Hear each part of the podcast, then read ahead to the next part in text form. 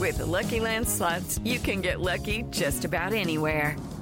This is your captain speaking. Uh, we've got clear runway and the weather's fine, but we're just going to circle up here a while and uh, get lucky. No, no, nothing like that. It's just these cash prizes add up quick. So I suggest you sit back, keep your tray table upright, and start getting lucky.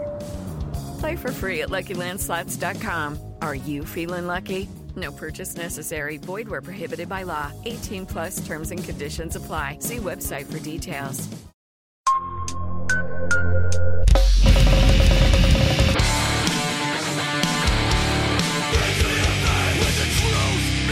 Welcome to the Punk Rock MBA Podcast.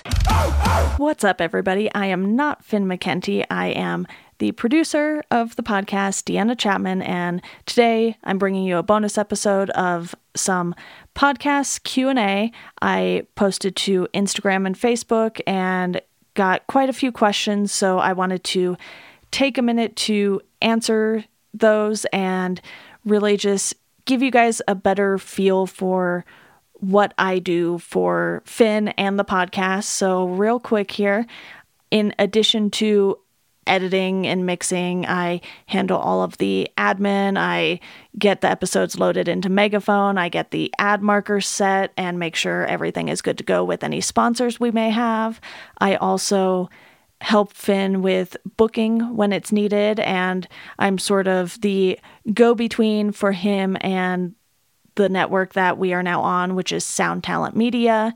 And I really basically just try to help lighten the load for Finn as much as I can because, as everyone listening knows, Finn is a very busy guy. He also has, you know, a day job with URM in addition to the podcast and his YouTube channel. So he's definitely very focused on creating great content for you guys. And my focus is making sure it gets to you on time, it sounds good, and that we are on track for everything to go out as planned. But to dive into the questions, the first one here is from Alex Gilmore. Is it best to have a pre prepared set of questions ready, or is it better to just have a general idea of what you want to talk about and go from there with your guest? When I did a podcast with my friend, we tended to have a general outline and just go with the flow, really. I would say it depends on what kind of podcast you are doing. For instance, my two podcasts are Welcome to Geekdom and Chat Sematary on Welcome to Geekdom, I'm usually just talking to friends or creators. And with my friends, usually I have a good enough banter with them already, obviously, because I've been talking to them for quite some time now. And we can talk about any movie and just kind of go from there. I have a format for movies where we kind of talk about the cast real quick and then we dive into the story. We talk about some of our favorite moments or visual effects that stood out to us, for instance, and then we dive into ratings and wrap up with some final thoughts. And for Chat Sematary, that's a Stephen King podcast. So a lot more prep work goes into that because I'm oftentimes reading the book for the first time. So I don't necessarily have an outline for that one but I am making mental notes as I go through the book. Oh, I need to mention this connection to this other Stephen King thing and all of those sorts of things. Same with the movie and TV show episodes that I do as well. But if you are having a guest on who you have never talked to before or who you are interviewing, I think it's good to have questions, but not necessarily feel the need to stick to them. Let the conversation flow and then if you have a question that doesn't fit in with the flow of the conversation, don't be afraid to toss that out unless it's super, super crucial to a point you're trying to make or it's something that you feel the need to have them answer on the podcast. Next up, from Caleb Joseph Tobias Crocker, Top five things needed to start and run a successful podcast aside from the obvious microphone, voice, laptop, etc. What are the programs or websites you use for stuff like that? Any specific know how audio wise? Personally, I haven't had a problem showing friends how to record their own audio, and not all of them have microphones, so I don't think you really need to have any quote unquote know how right off the bat because so many of these things you can either have a friend who knows how to record explain it to you, or you could simply Google and find, you know, thousands of YouTube videos on how to set up a microphone, how to record in whatever DAW you're using, and oftentimes there are free ones. I am all for starting with free DAWs such as GarageBand, or even if you need to, Audacity. Audacity is not the prettiest DAW out there, and there are other free ones that you can use. But I think when you're starting, you don't necessarily need to have all of the best gear. If you were to go back and listen to some of my older podcasts, like when I was doing a podcast for Modern Vinyl called Misaligned, those early podcasts are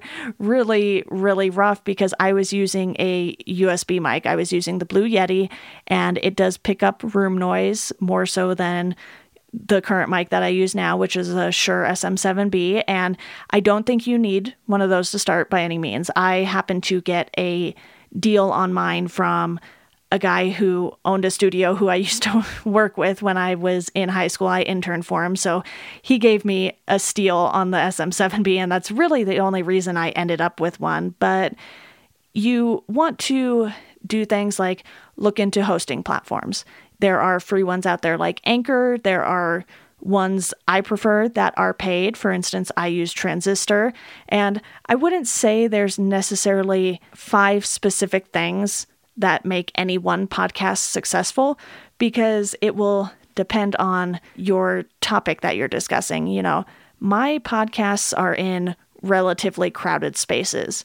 There are other Stephen King podcasts out there that are much bigger than mine. There are also plenty of other movie, TV show, all around pop culture podcasts out there. So I picked, you know, maybe two of the worst topics to go into for my podcast. And, you know, with the punk rock MBA, Finn had a built in audience. So the podcast had a listenership right off the bat. It has obviously grown within the last year, but if you don't have that base built in already when you're launching a podcast, expect to be doing a lot of telling your friends, telling your family, telling them to tell their friends and family members. You really want to get word of mouth out there. I think that is the most crucial thing when it comes to having a successful podcast because there are plenty of podcasts out there that I haven't heard about, but they're successful because within a specific group of people, it's been shared and shared and shared, but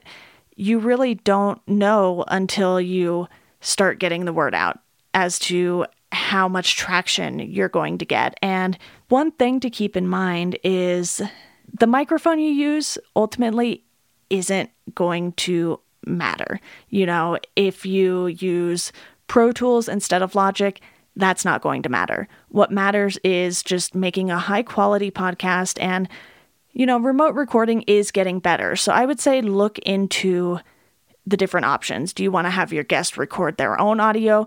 Are your guests going to be willing to record their own audio? Is it just going to be you and a co host? There are so many things you need to figure out ahead of time that I think planning and word of mouth are two of the most crucial elements to having a successful podcast. If you just say, you know what, I'm going to sit down, do a podcast, just going to wing it, not going to have a plan, not going to really have a specific topic that I am going to discuss, I wouldn't set your expectations too high. Sure, there might be some podcasts like that that are successful, but oftentimes you'll see big name personalities behind those kind of shows. Or, you know, a lot of comedians can get away with that because they are bringing that comedic value to their show as well. Without the ones like you who work tirelessly to keep things running, everything would suddenly stop. Hospitals, factories, schools, and power plants, they all depend on you. No matter the weather, emergency, or time of day, you're the ones who get it done. At Grainger, we're here for you with professional grade industrial supplies. Count on real time product availability and fast delivery. Call click grainger.com or just stop by. Grainger for the ones who get it done. This is Chris DeMakes, guitarist and vocalist for Less Than Jake, and host of Chris DeMakes a Podcast, a songwriting podcast where every week I'm joined by an amazing guest to break down the writing, recording, and release of one iconic song from their career. In our giant evergreen back catalog of episodes, We've had rock legends such as Dee Snider and Huey Lewis, punk rock favorites like Mark Hoppus, Fat Mike, and Brett Gurewitz, and up and coming artists of today such as Liz Stokes of the Beths and Genesis Owusu. We've had guests from all genres and styles of music, and I guarantee that if you peruse our back catalog, you'll see several episodes that'll make you say, Man, I gotta hear that. Whether you're a fan of music or a creator of music yourself, you'll take away a whole new appreciation for the songs you know and love. Chris DeMakes a Podcast is available for free on all the places you could possibly listen to podcasts, and new episodes come out every Monday. But first, I want to thank DistroKid for sponsoring this episode of the podcast. If you're not familiar, DistroKid is a digital music distribution service that musicians use to put their music into online stores and streaming services. So, in plain language, if you have ever wondered how to get your music on iTunes, Spotify, Apple Music, YouTube Music, Amazon, Deezer, Tidal, and many, many more, there's like dozens and dozens of different streaming services.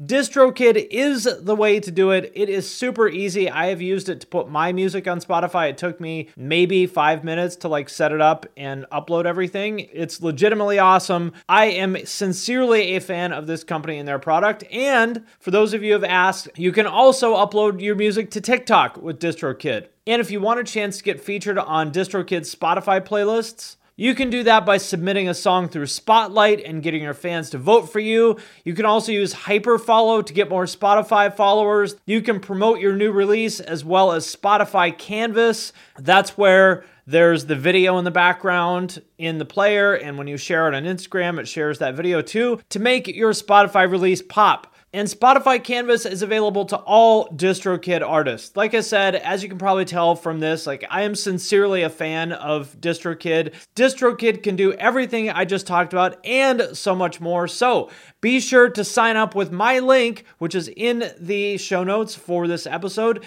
to get 7% off your first year. That link is in the show notes of this episode, or go to distrokid.com slash VIP slash the punk rock MBA. And thanks again to DistroKid for sponsoring this episode. Next up, we have a couple of questions from Adam Johnson. Best methods to increase organic reach and engagement.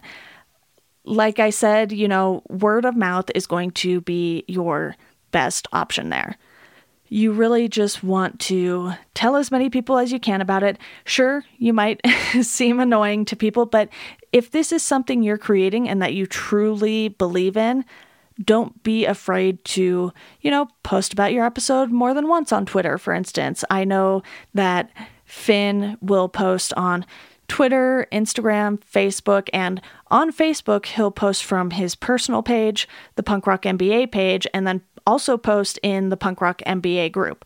So he's hitting three different places that have an overlapping audience on Facebook. And from what I can tell, no one really seems to mind. I will post my episodes on Twitter, for instance, the day of release, and then maybe a few days later, I'll send out another tweet. And it really just depends on sort of looking at what times are best to post on social media, too. I think that is something that I have noticed definitely can get more eyes on something.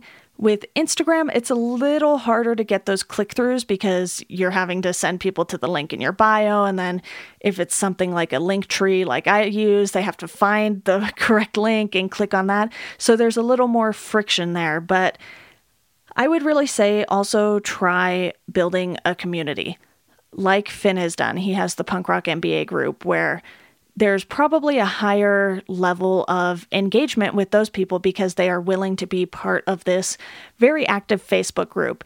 And I have a Slack group for my podcast, which I open it up to anyone who has been a guest on the podcast, and then it's part of a Patreon tier. So if you do the $5 a month tier, for instance, you can join the Welcome to Geekdom Slack and get access to me and guests who have been on the podcast. And we talk about movies, TV shows, basically all the same things we talk about on the podcast there. So I think getting the word out, word of mouth, building community, things like that are really going to go a long way in the long run for your podcast. The second question from Adam Johnson is Do any of these SEO emails I'm getting have any value to what I'm already doing? I think, Adam, I know which emails you're talking about. And personally, I don't really do much with them. You know, I have the keywords that are, I think I know which emails you're talking about, Adam, but I don't really do anything with those kinds of emails. Honestly, when I go to upload my episodes into Transistor, there's a little keyword section, and there are preset keywords in there for my podcast, just on a general sense, like film, TV, comics, things like that. For the Stephen King one, it's Stephen King, literature, books, movies, so on and so forth. And every once in a while, I will find some success with, you know, changing up the keywords or just putting in ones that aren't the default ones. So, for instance, it's very random. I had an episode that I did on Gravity Falls, and that one skyrocketed in downloads in comparison to some of the other things. So, as far as SEO goes, I think you just have to sort of try to find what topics people are looking for. I try to do episodes as timely as possible to sort of try and capitalize on people discussing things like a season of a TV show, for instance. I'll try to do roundtables as close to a season of something like The Mandalorian ending as possible. This way I can sort of get a faster turnaround time. It's not always as fast as I would like. Sometimes it's a week or two after the season ends, but I think that's still close enough to where you can kind of capitalize on people discussing that show because not everyone watches everything at the same rate. The same can be said with Netflix shows in particular because the season drops all at once. Not everyone is going to necessarily finish it all in one day. I might be guilty of that, but I know not everyone is.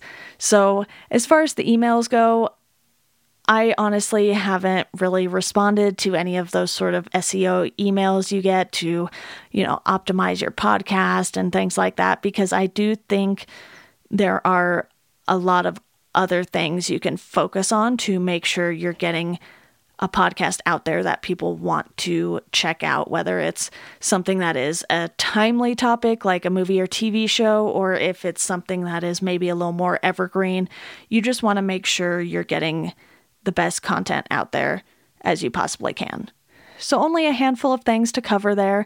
I hope you guys found this helpful. And if anyone is interested in starting a podcast but is still a little unsure of where to start, I do offer consultations. I have those listed on my website, which is in the show notes. You can follow me on Instagram, Twitter. You can check out my podcasts. Again, those are Welcome to Geekdom and Chat Sematary and I hope you guys have been enjoying the Punk Rock MBA podcast. I might hop on here every now and then to help Finn out with some bonus content. I know there's a tier of his Patreon where you can get a consultation with me as well. That's another way to do that. So check out the Patreon, check out the Punk Rock MBA merch.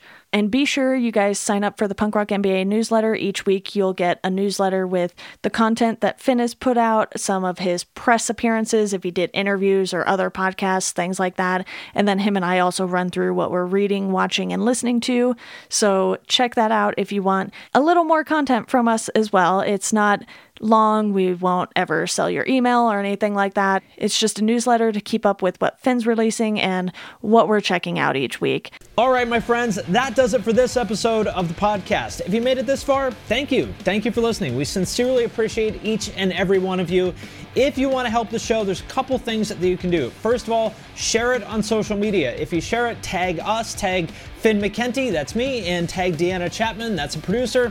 Second thing you can do, if you really, really, really love us and really want to support us, you can support us on Patreon. There's a link to that in the show notes. You can leave a review on Apple Podcasts or wherever else you're listening to this, or you can do none of that. And you can just sit at home, think about how awesome this podcast is. That works too. Again, thank you very much to each and every one of you for listening. We sincerely appreciate it, and we'll see you next time.